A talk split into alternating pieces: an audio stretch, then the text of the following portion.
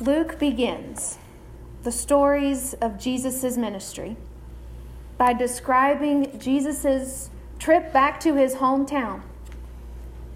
This is his first trip home since being baptized and since the 40 days he spent in the wilderness being tempted. It is the Sabbath, and like all observant Jews, Jesus goes to the synagogue for worship, as was his custom. He volunteers to be the scripture reader for that day and selects as his passage the scroll of the prophet Isaiah, proclaiming that the Spirit of the Lord is upon me, because it has anointed me to bring good news to the poor, to proclaim release to the captives, recovery of sight to the blind, to let the oppressed go free, and to declare that now is the year of the Lord's favor. And then with that, Jesus gave the scroll back, sat down, and then gave maybe his shortest sermon ever nine words. If only I could be that succinct, right? His sermon today, the scripture has been fulfilled in your hearing. Now, if we also had read the Isaiah passage from the 61st chapter, verses 1 and 2, we would notice something. That Jesus stops in mid sentence with the second verse, proclaiming the year of the Lord's favor. Jesus put a period where Isaiah had a comma. Because if Jesus had continued on, he would have read also about proclaiming the day of vengeance for our God as being grounds for comforting all who mourn. Interesting place to stop, don't you think? It's almost as if Jesus was reinterpreting this ancient text about retributive justice and declaring a new teaching from familiar scriptures. Instead of following up the talk about the Jubilee year, the year of the Lord's favor, this economic holiday that happened every 50 years when debts were forgiven, property was returned to rightful owners, and freedom granted to any who had indentured, servanted themselves, or put themselves in a position of inferiority to others to pay off debts. If he had continued on about Jubilee with words of vengeance, we would have a very different reading of Scripture. But Jesus stops with Jubilee. He stops, and where he stops becomes the most important thing that it's a celebration of abundance, of reconciliation, and memory of when God restored all as it should be. I think Jesus knew what he was doing.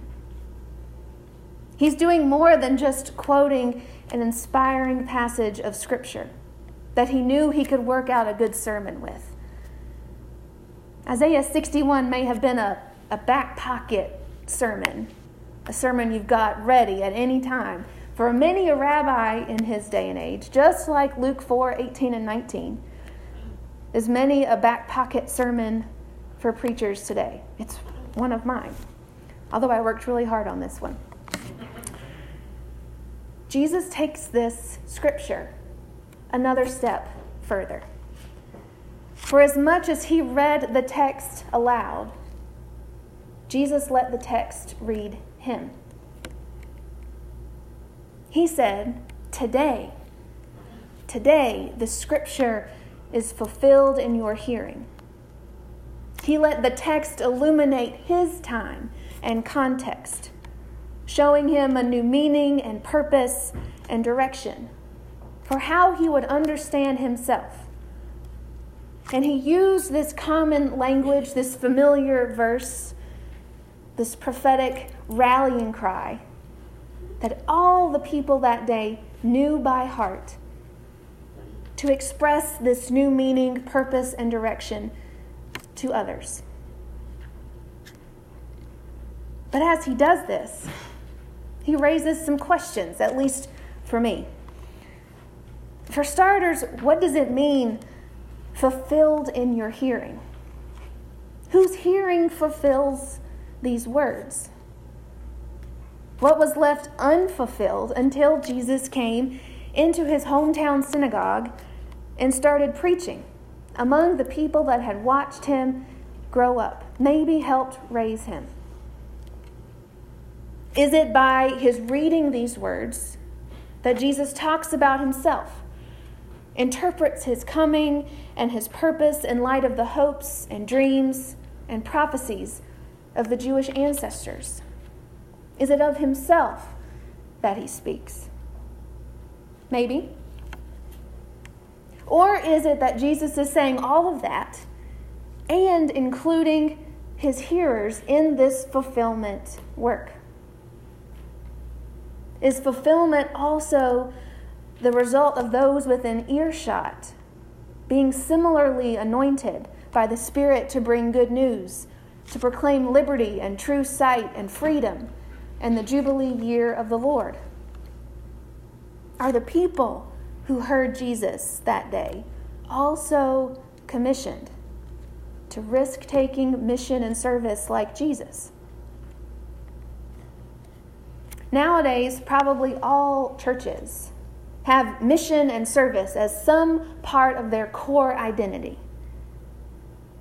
But how integral these two twin born efforts are to a lifeblood of the church has changed with the times. A few centuries ago, missions are what individuals did largely on their own. Sometimes they had the backing of their home congregation, or if they were lucky, a wider denomination. But missions and service weren't what characterized your average local church two or three hundred years ago. Lottie Moon, the missionary that I mentioned last week, wrote numerous letters to the Southern Baptist Foreign Mission Board expressing her great frustration that more people weren't coming to join her in the cause of Christ for China.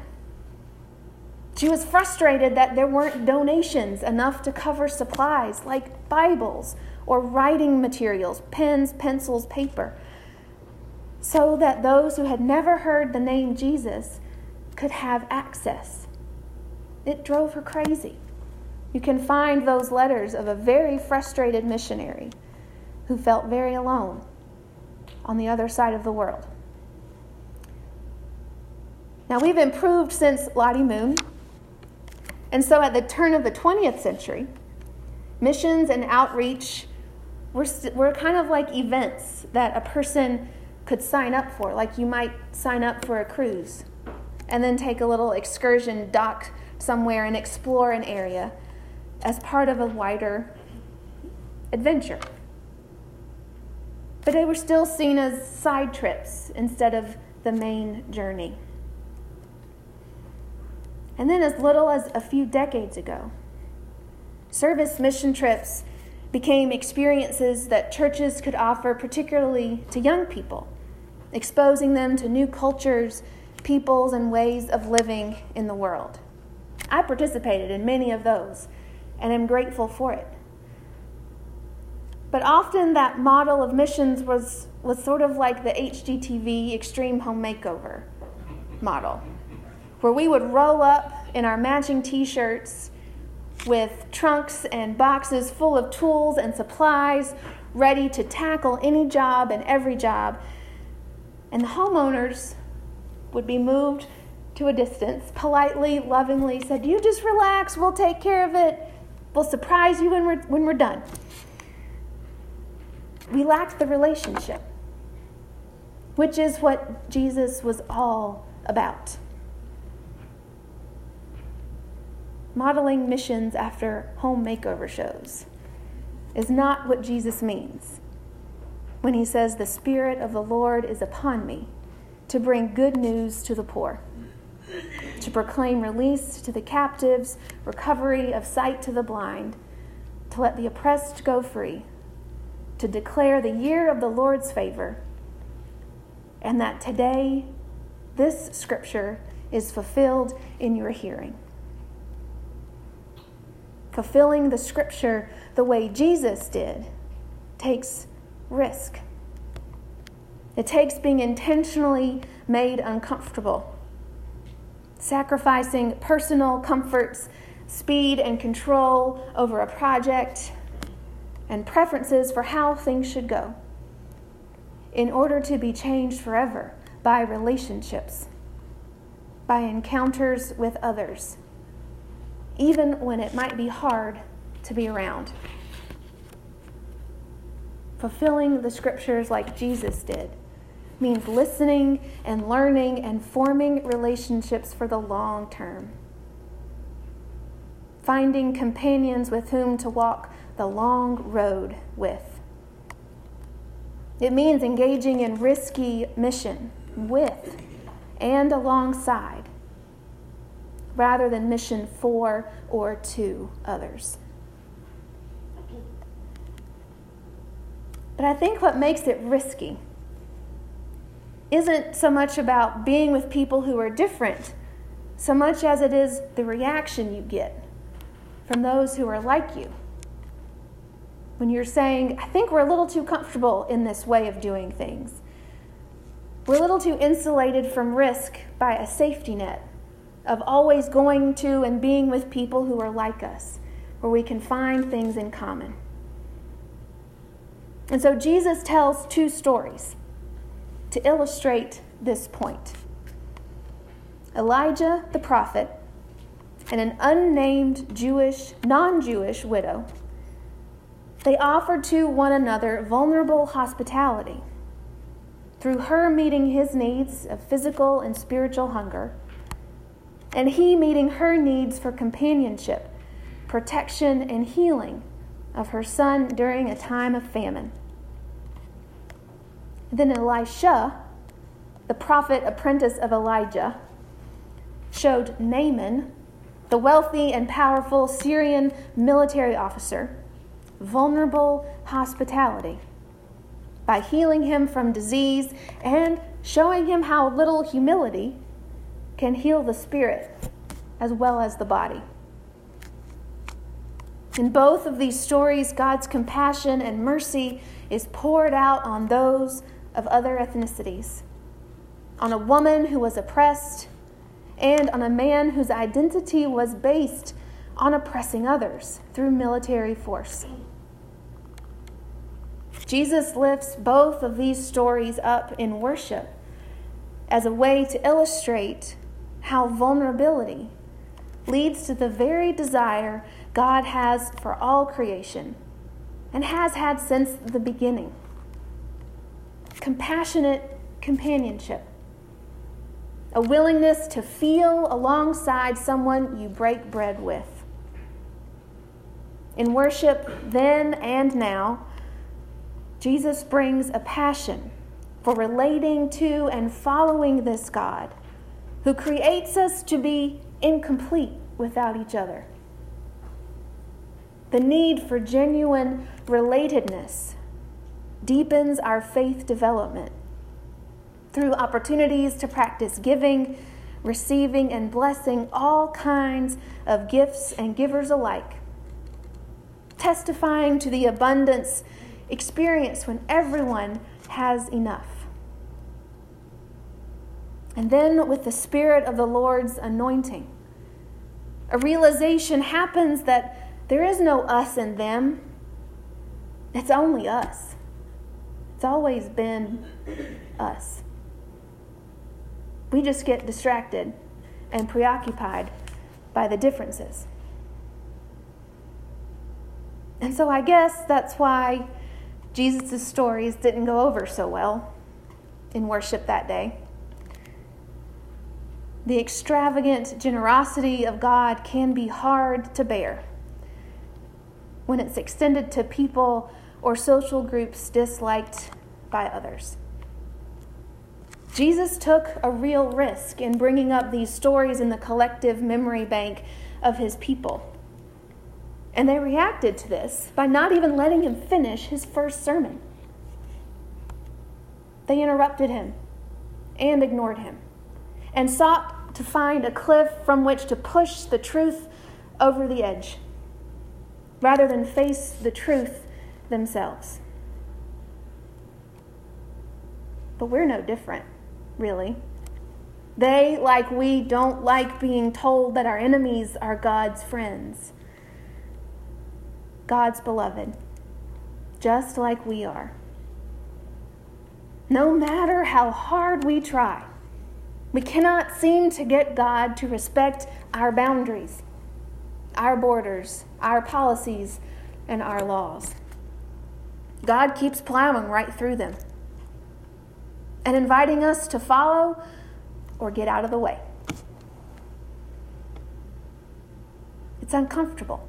This God that breaks boundaries and borders, that loves everyone on either side of the border, on either side of the policy, whether they have to enforce it because it's their job or it's those on the receiving end. God understands the hard and lean and mean times we're in. And if we're going to follow God in understanding that, that takes risk. Risk, mission, and service brings up a lot of stuff. And I think that's the point. Because we're also still the ones listening to Jesus, hearing him say to us, Today, this scripture is fulfilled in your hearing. We do our best to keep our eyes trained on Jesus as we do this work in the season of Pentecost, discerning where the Holy Spirit will have us go. This Spirit that holds our congregational story and nurtures our roots, even as we are sent out into the world. We know where the Spirit sent Jesus, the courageous and beloved truth teller that he was. How will we respond to the call to go to the edge where risk and courage, hope and promise are waiting for us? Whatever we take to be the heart of the gospel will be the central shaping force in our life and our life of faith. For Jesus, the shaping force for his ministry was the very real presence of the Holy Spirit and that spirit anointed ability to be prophetic in a gentle, compassionate, pastoral way. And that is a risky tightrope to walk. Just like Isaiah and Elijah and Elisha walked before him, Jesus walked it, trusting that God held the thread upon which he balanced. And then God, that thread is held in a steady hand. It's the thread we're called to walk and to hold on to as well if we're serious about claiming the mission and purpose of Jesus for ourselves and ourselves as church today. What might change in our lives and in church, our church. If we stood before one another and declared, The Spirit of the Lord is upon me, to bring good news, to release all who are captive and held captivated by the things of this world, to proclaim a new sight, to turn sight into insight about how to respond to the needs of this world, how to offer freedom from the things that hold us back, and to offer a new beginning to all who struggle to find their way. May we ponder this. And then let our discernment change us and shape us so that all who encounter us might say, Today, this scripture has been fulfilled in our hearing. May it be so. Amen.